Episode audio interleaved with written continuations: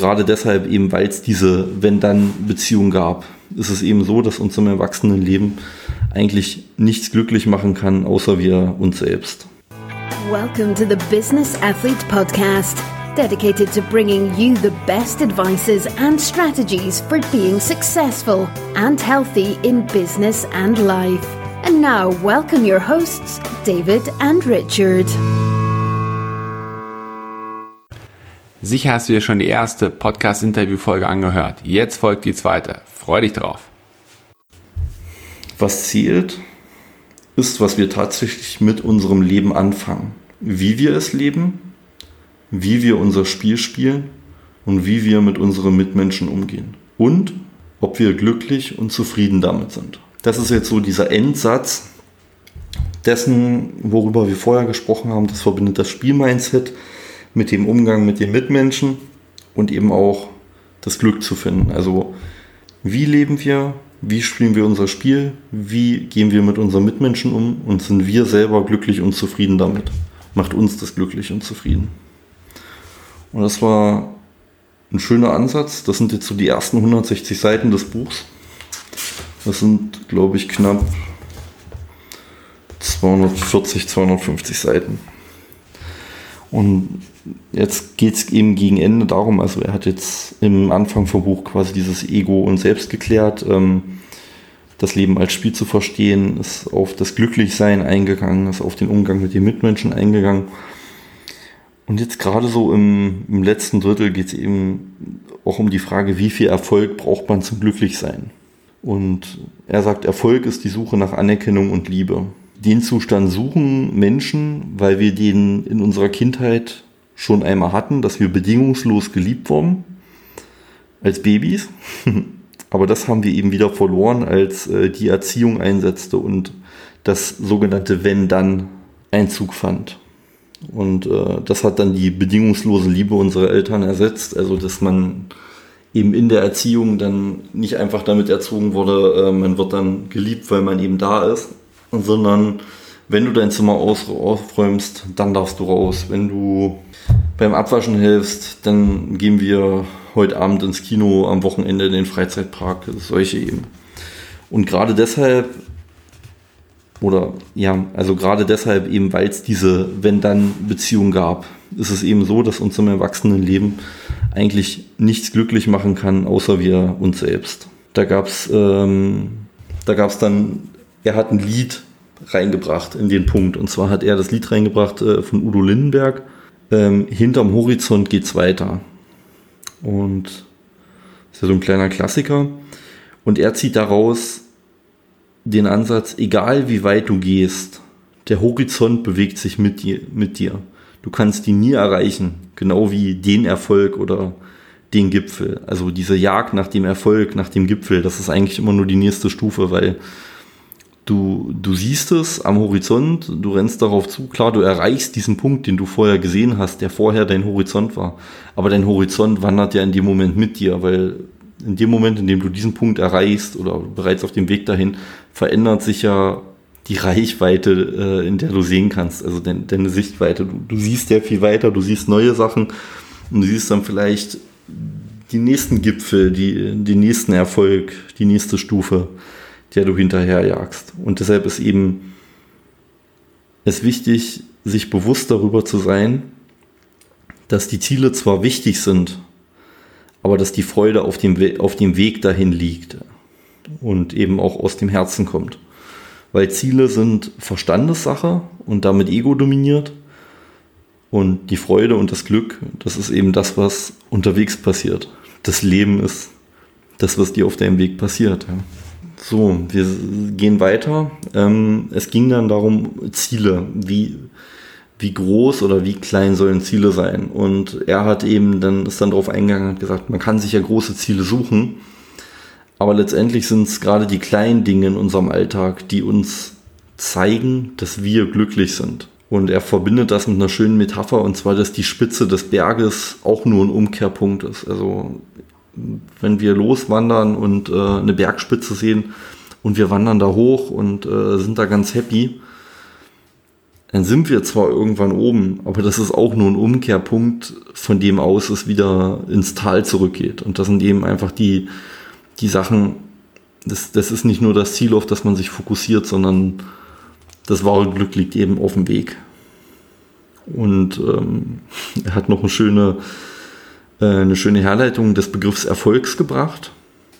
Und zwar Erfolg, Englisch Success, Lateinisch Succedere, bedeutete im Lateinischen Nachfolgen oder Nachrücken. Und er zieht daraus, Erfolg ist das, was folgt, wenn du dir selber folgst. Erfolg ist das, was folgt, wenn du dir selber folgst. Fand ich genial. Es ist ein Knochen, auf dem kann man eine Weile rumkauen. Also ich zumindest. Weiß nicht, wie es euch geht. Aber schreibt mir gerne, wenn es die Gedanken, die euch durch den Kopf gehen, interessieren mich. Schreibt uns auf Facebook eine E-Mail. Ihr kriegt garantiert eine Antwort. Interessiert mich sehr. Dann Erfolg findet sich nie in einem einzigen Moment, sondern in der Ganzheit unseres Lebens. Nächster Punkt. Als Nachfolgepunkt quasi, wenn wir Meister in einer Disziplin geworden sind, sollten wir bald wieder Schüler werden in einer anderen. Also wenn du von irgendetwas genug weißt, um da ja, um dich als, äh, als Meister der Disziplin, als, äh, als Profi ähm, positionieren zu können, dann solltest du dir eben auch wieder etwas suchen, in dem du wieder was Neues lernen kannst, um dich und dein Gehirn fit zu halten. Und auf dem Weg dahin solltest du nie aus dem Auge verlieren, wie du spielst. Denn Erfolg bedeutet auch immer, dir selbst nachzufolgen. Sind wir wieder beim Satz von vorhin. Dann ging es um Freude. Freude war auch noch ein schöner Ansatzpunkt. Und zwar gab es da eine kleine Geschichte. Ähm, er war auf seiner Weltreise unterwegs und ihm ist aufgefallen, dass äh, Menschen bei sehr harter Arbeit äh, gesungen haben in, in, einem Bergdorf oder so. Frag mich nicht mehr, wo es war. Ähm, die haben halt gesungen und er hat sich da ziemlich den Kopf drüber zerbrochen und ist dann äh, zu der Einsicht gekommen, dass das von innerer Zufriedenheit und Daseinsfreude zeugt. Weil dieser kreative Entstehungsprozess, also die Freude am Tun selbst, das eben ist, was uns am meisten antreiben sollte. Und diese Freude, die bringt das Singen eben nach außen. So. Dann hat er noch gesagt, dann geht's weiter. Es geht nicht darum, nur zu tun, was man liebt, sondern auch zu lieben, was man tut. das Motto äh, der Mönche, ora et labora, bete und arbeite. Also die Sicht auf die Arbeit eher als Meditation, als Möglichkeit, Kraft und Ruhe zu finden. Und dann eben die Frage an uns alle selber von ihm, wie kann man seine eigene Arbeit, das, was man tagtäglich tut, äh, wie kann man das zur Meditation werden lassen? Also, dass es wirklich etwas ist, was Kraft und Ruhe bringt und äh, uns auch zu innerer Gelassenheit führt? Extrem gute Frage. Wenn ich alles, was ich tue, mit höchster Achtsamkeit tue, werde ich mich immer erfüllt fühlen. Solange ich abhängig von äußeren Ergebnissen bin, wird nur mein Ego genährt. Und mit diesem Zitat steigen wir ein in das Thema intrinsische und extrinsische Motivation. Also intrinsische Motivation ist ja die Belohnung, die in der Liebe zu einer sinnhaften Tätigkeit liebt, also dass man von innen angetrieben wird, etwas zu machen. Ähm, ich baue das Haus für meine Kinder, ähm, ich mache die Weltreise, um mich, um mehr für mich über die Welt zu lernen und eben demgegenüber die extrinsische Motivation, die zu diesen Um-zu-Beweggründen führt. Also um zu meinem Traumauto zu, äh, um zu meinem Traumauto zu kommen, muss ich diesen Job machen. Das ist extrinsisch. Ich brauche das Geld. Und er sagt halt, wer für Geld kommt, geht auch für Geld. Aber Lebensglück hat keinen Verkaufspreis.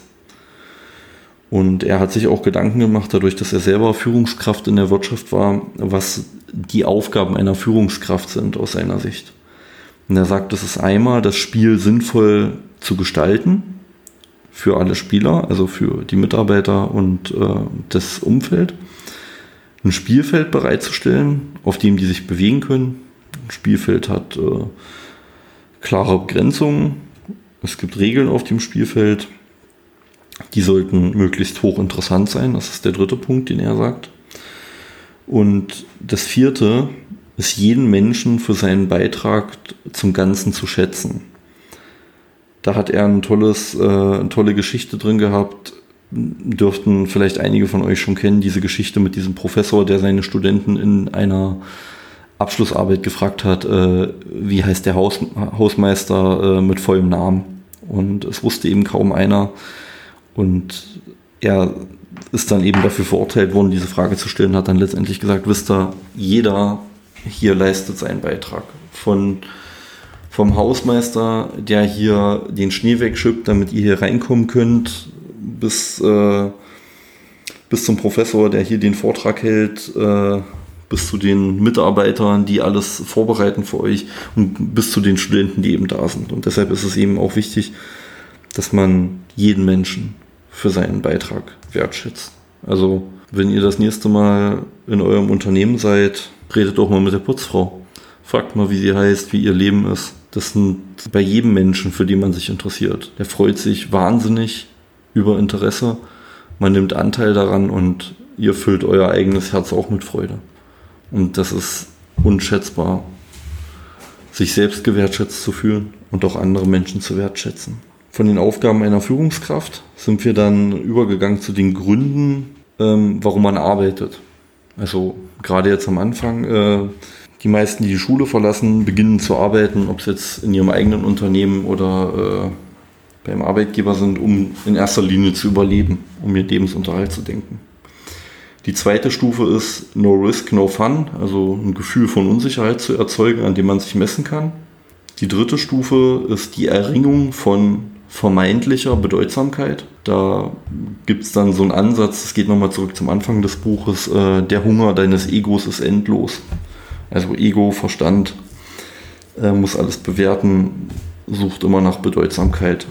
Und auf dieser Stufe, auf dieser dritten Stufe geht es eben darum, uns bewusst zu machen, dass wir nicht gezwungen sind, um immer unser Ego zu befriedigen. Und die vierte Stufe ist dann aus seiner Sicht die Umwandlung der Raupe in den Schmetterling, weil die Raupe das Ego ist und der Schmetterling das Selbst. Also um fliegen zu können, um die Stufe 4 zu erreichen, muss man eben sein Ego besiegen und zu seinem Selbst finden. Und diese Stufe ist die innere Umkehr die nach innen gewandte intrinsische Neuorientierung. Hier setzen Selbstverwirklichung, Selbstvervollkommnung, Selbstheilung und Selbstfindung ein. Hier erarbeitet man sein Hauptmotiv und macht es eigentlich zur Lebensliebe. Das ist auch ein schöner Denkansatz. Punkt 5, ähm, also die fünfte Stufe, man arbeitet an einem Beitrag die man in der Welt leisten möchte, in der man leben möchte. Also wie sieht die Welt aus, in der ich leben möchte und wie kann ich meinen Beitrag dazu leisten. Und die sechste Stufe ist für ihn, sein Selbst verwirklicht zu haben. Also er sagt, die wahre Vollendung des Menschen liegt nicht in dem, was er besitzt, sondern in dem, was er ist. Das ist ein Zitat von Oscar Wilde. Und er setzt noch dahinter, genug ist der Reichtum der Weisen. Also der Punkt, an dem die sagen können, okay, das, das ist genug für mich, ich bin zufrieden, ich bin glücklich. Das macht die innerlich reich und zeugt eben auch von der Weisheit. Dann gibt es auf den letzten Metern noch ein paar Tipps von ihm. Okay, ähm, wenn du Arbeitnehmer bist, wie er es eben am Anfang war, äh, was kannst du in deinem Job besser machen? Wie kannst du in deinem Job wachsen? Sein erstes Arbeitskredo lautet, mach immer den Job deines Chefs. Sein zweites Arbeitskredo lautet, du musst heute sein, was du morgen sein willst. Er sagt da, hat er ein Zitat von El Pacino, ähm, die schlimmsten Schläge sind Ratschläge. Und er sagt auch, das ist ein Zitat von Marc Aurel, das Glück deines Lebens hängt von der Beschaffenheit deiner Gedanken ab. Er sagt in dem Moment halt, immer wenn wir uns mit unserer Einstellung gut und sicher fühlen, ist es an der Zeit, sie zu hinterfragen. Und dann sind wir eigentlich schon fast durch und wir kommen dann eigentlich ähm, zu einem zu Punkt. Äh, ich nehme an, das ist wahrscheinlich etwas, was auch in den Seminaren dann nochmal detaillierter erklärt wird. Und zwar die Vorstufe der Königsdisziplin zur Bewusstseinserweiterung. Die Affirmationstechnik. Und ähm, Affirmationen, also die Art, die wir mit uns selber reden, die bestärkende Art, das ist ähm, ja ähm, wiederholte Aufsagen vom Merksätzen, dieses ähm, indem man einfach das Gespräch mit sich selbst verändert. Also das ist ja was, das gibt es ja schon relativ lange. Also von, äh, von Napoleon Hill äh, bis Tony Robbins ist da, da ist überall Affirmation drin, ähm, indem man eben mit sich selbst bestärkend umgeht. Also es gibt ja zum Beispiel diese Millionär-Mind-Seminare. Ähm, da gibt es dann ja auch eine, eine Liste mit Affirmationen, die man jeden Tag aussagt, ähm, um eben ähm, ein Millionär meint, also um das Denken eines Millionärs für sich selbst zu erreichen. Und er nimmt das dann mit rein und sagt, okay, es gibt äh, eine Technik, den sogenannten Alpha-Zustand zu erreichen. Und zwar geht er davon aus, dass wir uns die meiste Zeit im Beta-Zustand befinden. Das heißt, äh, das ist eine hohe Konzentrationslevel, aber auch ein hohes Stresslevel. Und er bezeichnet den Alpha-Zustand eben so, dass äh, das eigentlich der Zustand des Hyperlearnings ist. Und den erreicht man eben, indem man zehnmal langsam tief ein- und ausatmet, indem man sich nur auf sich selbst konzentriert. Und äh, in diesem Zustand nimmt man eben sein Umfeld ganz anders wahr. Und das ist auch der Zustand, in dem Kinder die meiste Zeit sind. Also wirklich in diesem Hyperlearning-Zustand in dem sie dann Sachen sehr, sehr schnell aufnehmen, aber dem halt das Konzentrationslevel, was sie im, im Beta-Zustand haben, noch nicht so hoch ist. Aber eben auch das Stresslevel nicht. Ne? Ja. Man kann das natürlich perfekt äh, erreichen mit Meditation. Meditation bedeutet Freiheit vom Bekannten. Das ist ein Zitat jetzt vom Dieter. Und äh, er erzählt eben, dass Buddhisten bei Meditation ähm, vom langsamen Schälen einer Zwiebel sprechen, bis der wahre Kern hervorkommt. Also mit jeder Meditation, die man macht, äh, schält man wieder einen weiteren Zwiebelkern unseres eigenen Selbst herunter bis, oder des Egos von mir aus, bis man zum Kern, zum Selbst kommt. Und ja, genau, Meditation. Wann immer der Verstand nichts zu bewerten hat, schaltet er ab.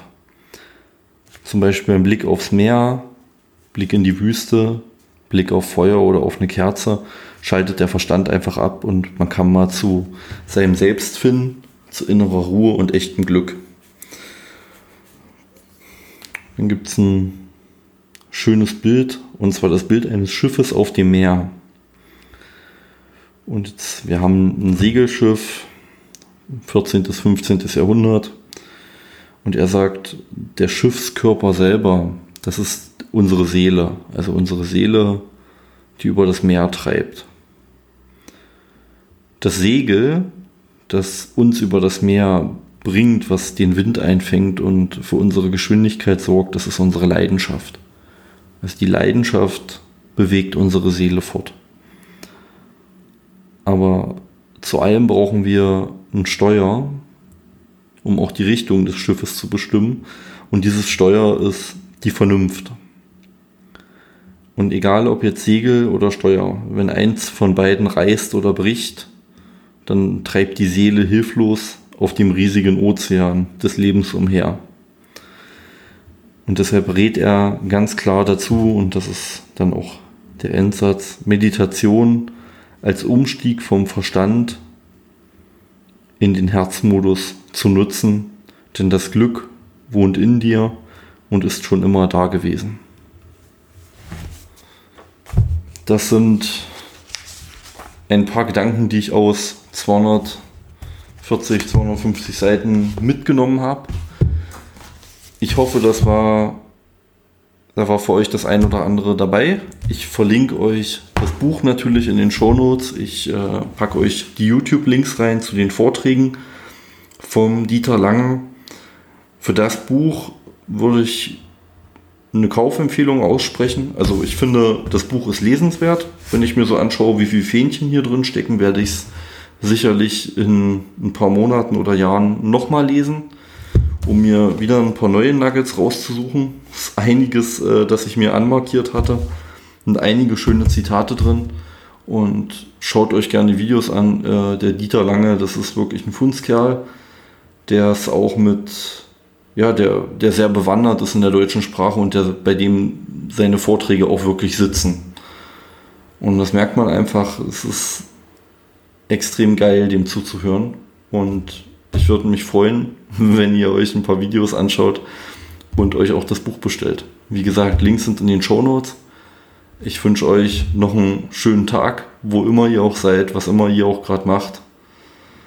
Und immer daran denken, es geht nicht nur darum, das Ego, den Verstand, alles bewerten zu lassen, sondern es geht eben auch darauf, darum, euer Selbst zu finden, die Zwiebel langsam zu schälen und das Leben als Spiel zu betrachten. Macht's gut, bis zum nächsten Mal. You've been listening to the Business Athlete Podcast with David and Richard. If you want to know more, check out our websites, Facebook groups, and Instagram profiles, linked in the show notes. We wish you a successful day.